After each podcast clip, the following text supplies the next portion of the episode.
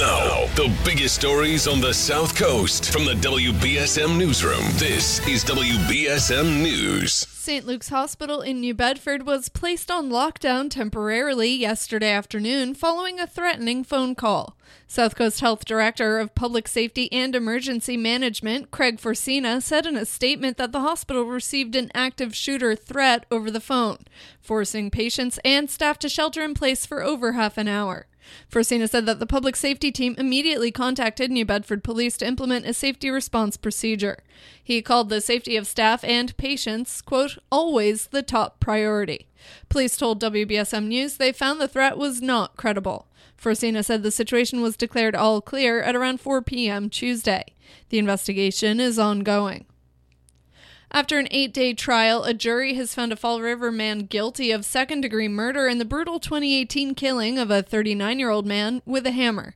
Lance Correa died from his head wounds a few weeks after Adam Levesque bludgeoned him in the head in October 2018, apparently in a dispute over $2,000 worth of heroin that went missing.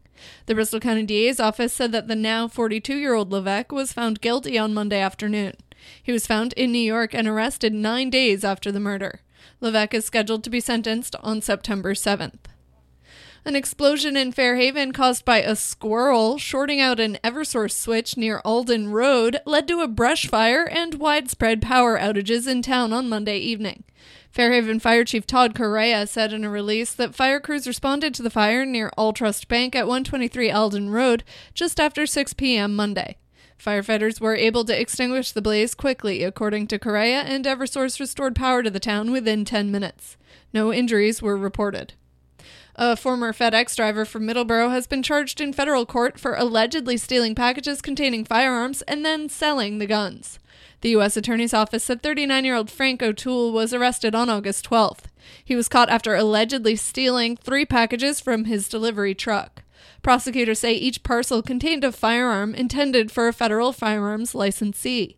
O'Toole allegedly sold the three guns to an undercover agent in two separate controlled purchases earlier this month. The Massachusetts State Police says weather conditions are being assessed on a day by day basis in the search for a missing swimmer on Martha's Vineyard.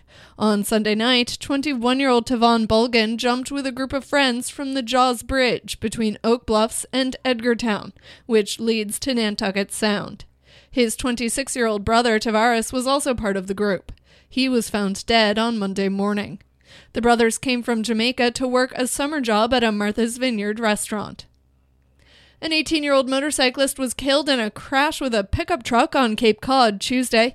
The crash happened at around noon on Route 28 in Marston's Mills. The victim was not immediately identified. They were from Centerville. The pickup driver, 71 year old Richard Collins of Ipswich, is being charged with OUI and motor vehicle homicide. Collins is due for court arraignment on Wednesday. Massachusetts Attorney General Maura Healey needs more time to determine whether to approve a topless beach bylaw on Nantucket. The bylaw was passed by town meeting in May. The Inquirer and Mirror reports Healey, who's running for Massachusetts governor, has filed a 90 day extension in the topless beach review, meaning her decision is now due on December 7th. In sports, the Red Sox are hoping to do it again tonight after opening their three game series in Pittsburgh with a victory over the Pirates. Now for a look at your local forecast from ABC6. Some scattered showers continuing across the area this afternoon. It'll stay overcast, breezy, and cool with highs only in the upper 60s.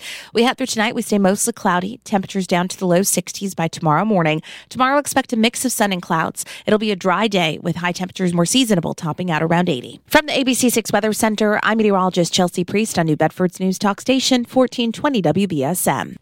At the moment, it is 72 degrees and mostly cloudy. I'm Kate Robinson for WBSM News. Stay up to date with New Bedford's News Talk Station, 1420 WBSM, and get breaking news alerts and podcasts with the WBSM app.